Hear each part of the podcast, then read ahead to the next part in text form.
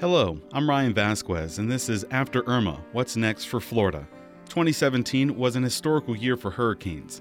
It was not only one of the most active seasons on record, but early damage estimates place it as the most expensive in United States history. According to some experts, like former FEMA Director Craig Fugate, it could be the beginning of the norm rather than an outlier. It was not a once in a 10-year event, but I think you really got to look at this as what we're seeing is you had three hurricanes all set records. This is our new normal. After Hurricanes Harvey, Maria, and Irma right here in Florida, everyone from politicians and emergency management officials on down to you listening right now are wondering what we will do to prepare for such a future. Florida has been here before with Hurricane Andrew. In 1992, the Category 5 storm set South Florida in its sights and forever changed the way the state and the country handles hurricanes. Now, 25 years later, Irma sits as another milestone event that could forever change the state of Florida. In the next half hour, we will take a look at Irma's ongoing impact on Floridians and some measures that will forever change the state. From the National Hurricane Center, and there has been a significant shift on the forecast. Andrew was a very powerful storm, but a very tight storm compared to Irma. This development is that it now is expected to move. Hurricane Irma made its first landfall in Florida on September 10th, and the eye of the storm stayed over the state for the next 29 hours. Irma was responsible for 82 deaths in the state, 14 of which were at a nursing home in Hollywood. These 14 victims did not die directly from the storm, however, but from the effects of overheating during a power outage.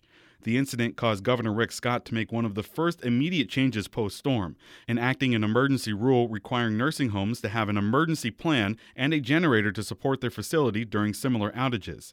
WUFT's Skylar LeBron has more on how this rule has created new problems for nursing home facilities across the state. Governor Rick Scott is pushing for nursing homes and assisted living facilities in Florida to be more prepared for catastrophes like Irma. Now the issue is that these facilities haven't been given the time to react to the governor's swift emergency rule. And these issues have forced state organizations to step in and challenge the rule while questioning the thought process of the decision. The judge actually ruled that the emergency rule was arbitrary and capricious. The definition of arbitrary and capricious in the law is without thought or on a whim. That was Leading Age Florida CEO Steve Ballmer. Leading Age is a trade association that represents these nursing homes and assisted living facilities. After the Hollywood deaths, Rick Scott made two firm deadlines for these facilities. First, an October 31st deadline of having a plan for backup generator power in place, then a November 15th deadline to have the new generators installed. Don't comply, and facilities face getting their licenses revoked and $1,000 a day fines. Ted Roberts, owner of Annie's Place, a newer assisted living facility in Gainesville, agrees that change needed to be made. This is something that was needed, is needed. I don't think that's even in question. But for many facilities throughout the state, that deadline became nearly impossible to work with. Completely, totally unrealistic to achieve what we had to achieve in 60 days. Roberts, who has spent over $22,000 on a generator that can power his 14-bed facility's AC and basic necessities, says that the deadlines could force owners to cut corners. By putting us under pressure that this has to be done in 60 days, people are going to run out and cut corners, and we could actually be creating more of a catastrophic situation down the road. And for some facilities, price is a major issue. She didn't want to conduct a recorded interview, but Carol Cleckley, owner of Cleckley Assisted Living in Gainesville, is selling her facility in large part because of the generator's price and deadline. Here at Oak Hammock Retirement Community, one of the larger facilities in Gainesville, the issue is mainly with timing. For Oak Hammock CEO Jeff Hagen, he knew immediately the deadline was too close. We knew right up front we couldn't comply. So the best we could do was come up with a plan that we could present to them on how we could comply and the length of time it would take to do it. Oak Hammock is paying between $600,000 to $700,000 for generators that could power the community for at least 96 hours, the ruling's minimum required time. For the 100-plus bed community and most others, specific inspections are needed to find out exactly what each facility needs, a process that takes a decent chunk of time. For our size organization, we need to plan on a 2-month, just an engineering study to find out what we need to cover our needs. A 2-month process that doesn't include manufacturing the generators, installing them, and surpasses well past the 60 days. And the need from across the nation, from places like Puerto Rico and South Texas, has left many facilities in Florida on back order. Here's Annie's Place owner Ted Roberts. All the generators have gone there. The availability is just not there. So we have to wait. Leading Age Florida, the trade association that represents these nursing homes and facilities, attempted to relay their concerns to Scott. Here's the CEO, Steve Ballmer, again. We worked with the governor's office to try to help him understand that it was the timeline that was the problem and that it was not going to be possible to comply with the timeline.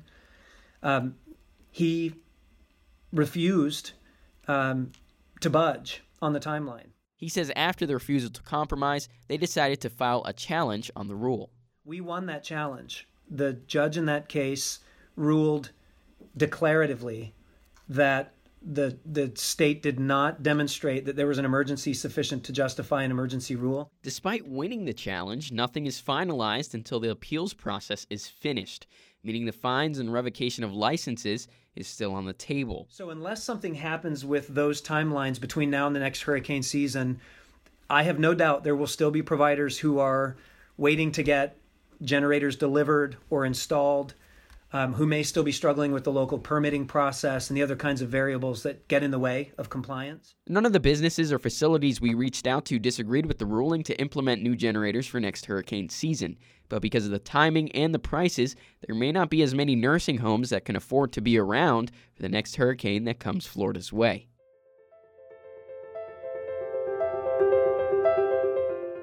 The nursing home industry is not the only one experiencing an immediate change. The state's $120 billion agriculture industry was significantly impacted by the storm.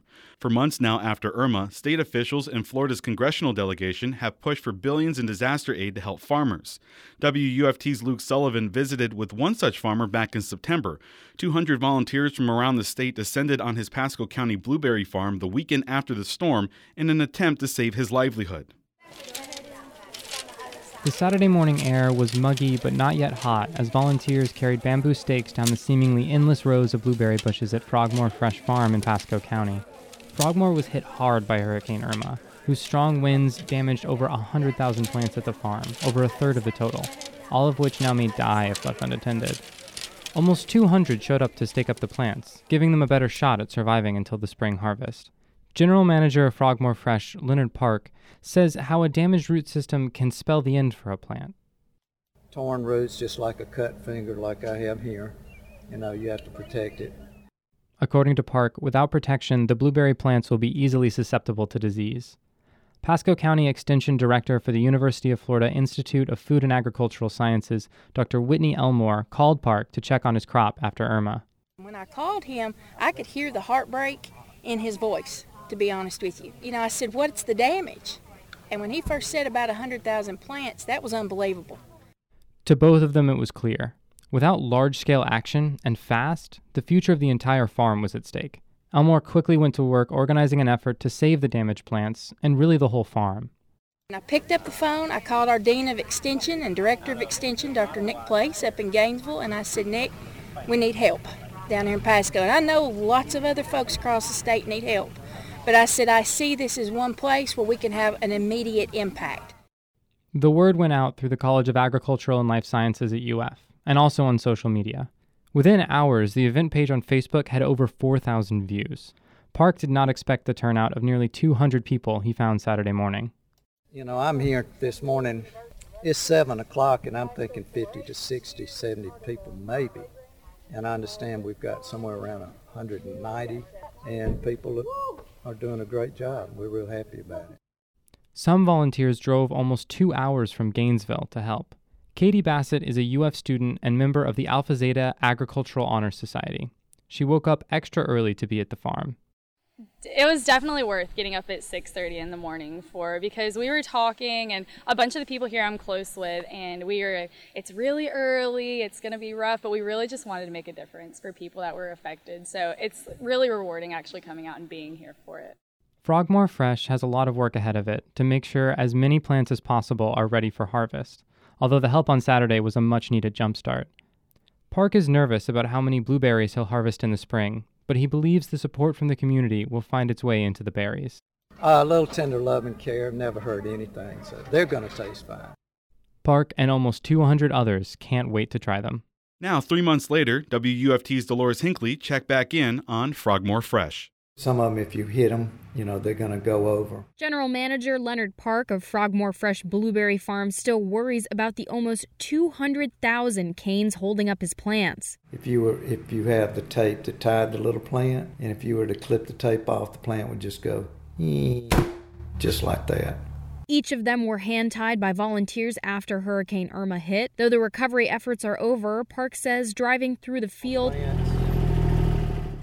it's clear his crops have taken a beating. See, you know, it looks like we're growing bamboo. But many farmers across the state are in worse situations. A University of Florida study shows the Florida agricultural industry could lose 50,000 jobs due to the storm. One of the project coordinators at the Farmworker Association of Florida, Jeannie Economo, says less crop means less work. When you have workers that are accustomed to working on piece rate, which means they work on production rather than by the hour, it can drastically reduce their income. So if the crop is much sparser, then that means that they are able to harvest less and thus make less money. Economo says she's answered plenty of desperate calls from farm workers since the storm. What we're encountering is a lot of farm workers who are not able to pay their rent, are not able to pay their utilities. They're just trying to get by with having enough money to pay for food and basic necessities. $2.6 billion are set aside for the agricultural industry in the new disaster relief package passed by the U.S. House of Representatives,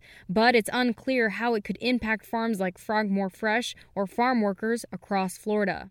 Time-wise, you know, there are a lot of plants we do not know when they will totally recover to the point where we're going to be afraid if the canes rot that they're going to fall over next summer. Financially, it's not the end of the world, but it's certainly a major setback. You're listening to After Irma, What's Next for Florida? A storm the size of Irma intruded on everyone in the state.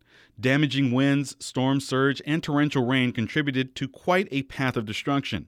For some neighborhoods in Gainesville, flooding from Irma dredged up past debates with the city over flood zones and mitigation measures, all of which doesn't mean much when your home is flooded.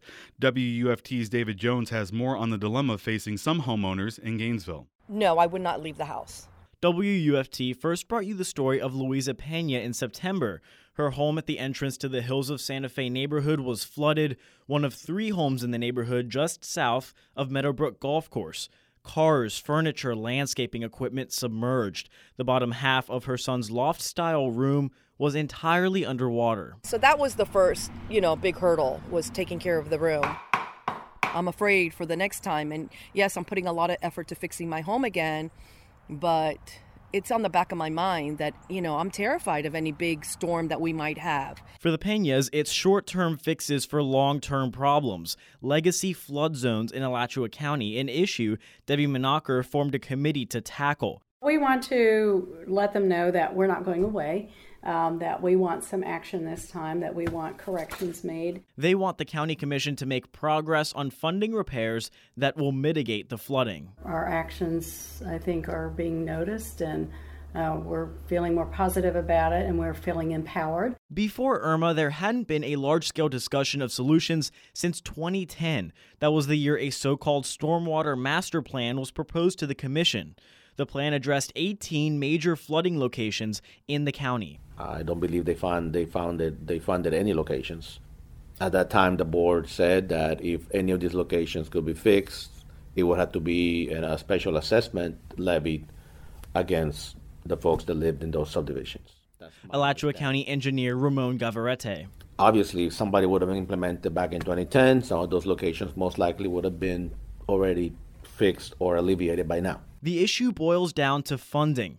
The Stormwater Master Plan would have cost the county over $6 million per year. Alachua County doesn't even have a specific budget for infrastructure. And solutions vary by area. One major idea the county is proposing is to buy out homes at risk of severe flooding in the future. That's a concept that doesn't sit well with Luisa Peña. I love my home. I like my neighbors. I have a few neighbors here that I'm friends with, and I'm comfortable in my home, and it's not that easy to just get up and move. And so Peña was there, along with other Alachua County residents living in flood-prone areas, when the Board of County Commissioners held a special meeting to address the issue. And all those in favor say aye. Aye. Those opposed, the motion is unanimous. A united yes. That's how the Alachua County Board of County Commissioners voted on a resolution to address the county's flood zones. These flooding problems are in part due to some past short-sighted decisions. In total, the resolution has 8 pieces. First, go home by home. First to the subdivisions that got hit the worst, like Robin Lane and Hills of Santa Fe. Talk with the homeowners and find out if they're willing to sell. But if they are... What happens to our neighborhoods? Is the county going to maintain those 2 houses or 3 houses or 4 houses for a year or two until the money comes in? Are they just going to be these empty, gutted homes? Residents like Donna Doolittle want a definite answer to that question. The resolution also says that if there's a viable solution cheaper than buying out the homes, take it. Most residents want the county to exhaust all options before considering buyouts. I encourage you not just to pick the fruit from the low-hanging tree by buying out a few houses, but to continue getting out in front of this problem. And the resolution places importance on safety precautions, too, putting focus on neighborhoods where water could prevent emergency traffic. To fund the changes, the commissioners are looking to split costs with the state and water management districts. Commissioner Ken Cornell. I'm hopeful that the water management district and the counties will be receiving some additional appropriations and or money to deal with specifically the things that we're dealing with. The commission authorized Public Works to hire consultants. They'll come in, analyze the legacy flood zones, and help the Public Works Department with grant applications. County Engineer Ramon Gavarrete says the consultants could cost anywhere from $500,000 to $1 million. It'll be primarily to further analyze the options to make sure that the option that we select will definitely work. We feel that they should work. But you still need to do all the modeling, you still need to do the ground proofing, geotech explorations. The final part of the motion orders staff to analyze the whole county for more potential flood zones. At the moment, the Public Works Department doesn't have much information about flooding on the east side of the county. We just did not have time to go analyze the entire county and be able to meet this 12-5 deadline. All of the cheapest solutions added together would cost $9.5 million. The fixes Gavarrete refers to as the, quote, Cadillac solutions would cost about 3 times more, $33.5 million. The next step forward is bringing in consultants and reaching out to homeowners. Gavarrete told the commission his department will have an analysis for the entire county by the second week of January. You're listening to After Irma, What's Next for Florida? While these Gainesville residents plot out their next move, one Gainesville family is stuck in limbo. Not about a flooded home, but a home without electricity. Thousands of people in the Gainesville area were without power after the storm, and most got it back within a few days. But WUFT's Luke Sullivan discovered one family is still in the dark more than 3 months after the storm. A home is a different place when the lights go out. Once familiar hallways and rooms, navigable by instinct alone, become dark, confusing labyrinths, their bright and warm colors reduced to flickers of detail revealed by weak candlelight. Heavy summer heat, usually kept at bay by the miracles of modern air conditioning, seeps into bedrooms, kitchens, and bathrooms. Air stagnates and seems to stick to your throat when you try to breathe. After Hurricane Irma, over 60,000 Gainesville Regional Utilities customers lost power. Just over a week later, GRU had the number of their customers without power down to 349. This story, though, is not about people who lost power at the mercy of the winds and rains of a hurricane, but rather those who lost it by the decisions and keystrokes of men and women in an office building. So it's getting ridiculous. It's getting cold, it's cold nights, even though we tussle it out with kerosene heaters, to keep warm. We do have running water, but we still ain't comfortable and stable in our house because it's getting expensive because we have to buy batteries then every day to keep the lights bright in the house so you can be able to look through there, take a bath, get ready, kids get ready for school and stuff like that. So it's kind of hard. That's Shanita Ricks. She and her family have been without power for 92 days as of recording this, and counting. Ricks lives in her mom, Runell's house in East Gainesville. She works at a daycare, and at home she takes care of 8 children.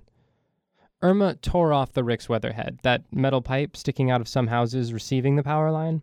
The power was still on, but the whole situation didn't seem too safe. GRU came through here, and it was on the streets at that time, looking at trees and power lines and stuff that people was going through. At that time, my mama notified them and let them know about this box. Hey, they've got this power line hanging down. I have grandkids here, and I don't want them to touch it and get electrocuted because it would have been a disaster. So the man notified GRU. They came out here. Then they come right then. They came out the next day.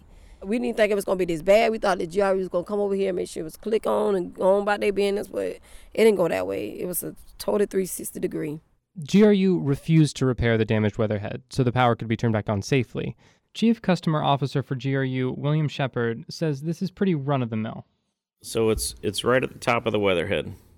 Mm-hmm. So that's where we tie into the customer services. So if there's damage to this part, that's the customer's responsibility. When storms occur, it is very common for weatherheads to be damaged. Line will come down, or a limb will come down on the line and yank everything.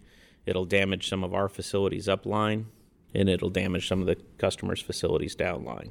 Repairs of the weatherhead will cost over $400. Other damages may run the family $3,000 before the house is back to its pre-Irma condition. In part two, Luke looks at how the Ricks family has been living without power and what they are doing to resolve the problem. Part one of this story covered a family in Gainesville that has not had power for 92 days.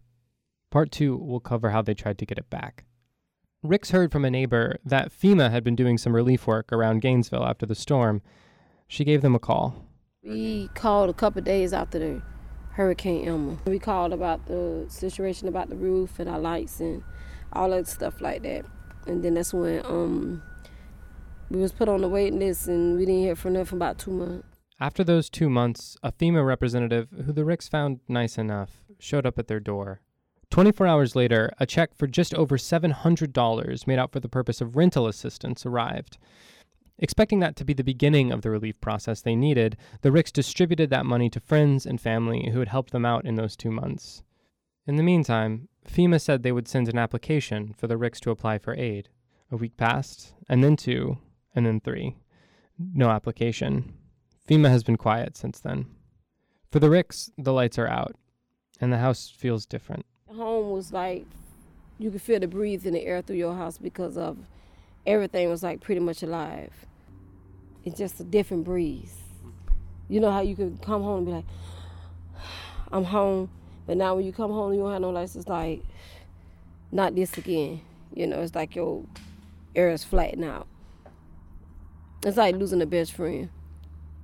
The reality of living without power long-term has set in. We buy food day by day. Sometimes we get like a cooler with ice in it, and we try to keep it cool. Or sometimes we'll take it to somebody's house and keep it cool for us. But most of the time we cooks on a little hot, well, it's like one of them little burner things right there. So that's what we use to cook. And it's like having a kitchen outside. That's how we pretty much do it. Questions of justice and utility policies aside, the fact remains there is a family of 10 in Gainesville that has remained without power for 3 months, with absolutely no end in sight. Children take cold baths, study by an electric lantern, and sit in their mother's car to listen to music or watch TV on the small screen of their mother's smartphone. Shepard from GRU says that helping one family could be the beginning of a slippery slope. If GRU was to come in and say, you know, we understand your troubles, we understand your issues, let us fix it, there are probably somewhat 5,000 or 6,000 that would have that same circumstance. The regulatory restrictions keep us from working on the secondary, and the secondary starts at that weatherhead. So it takes a licensed electrician to work on that. Second, that amount of money that every other customer would expect for us to pay would now be putting that much burden on the other 95,000 customers. Myasia is Shanita's 7-year-old daughter. She has some thoughts on the situation. Not good. Not good. What's changed for you? What's different?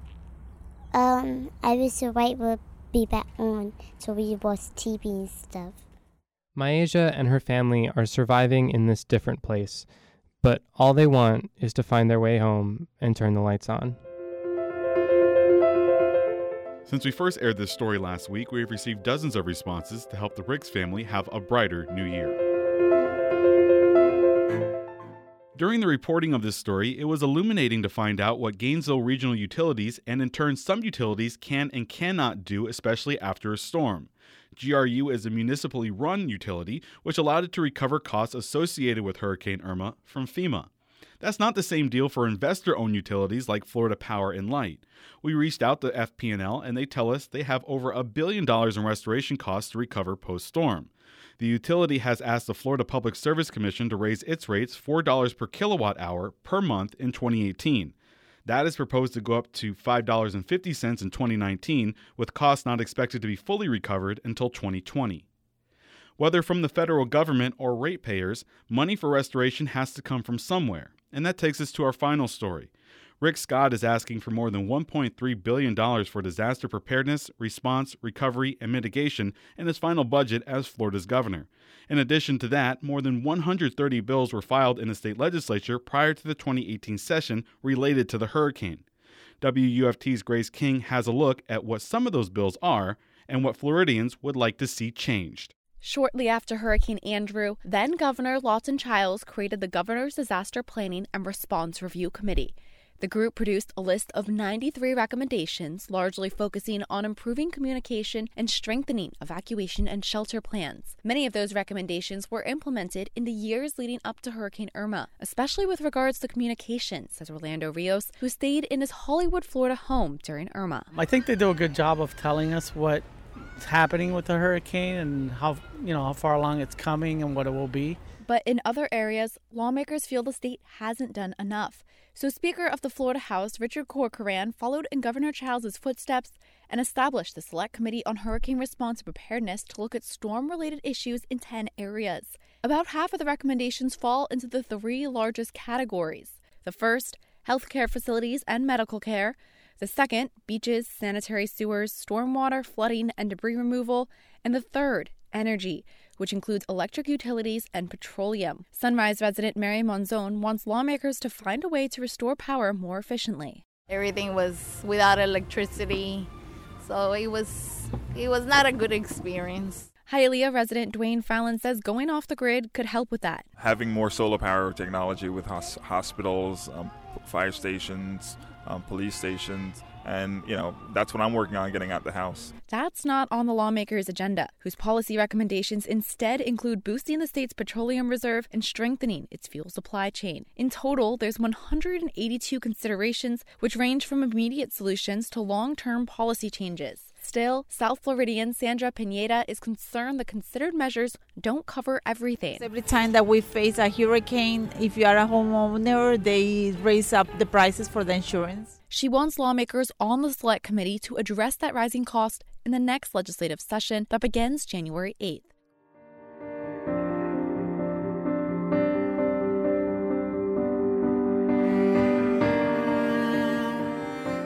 You've been listening to After Irma, What's Next for Florida? For Skylar LeBron, Luke Sullivan, Dolores Hinckley, David Jones, and Grace King, I'm Ryan Vasquez.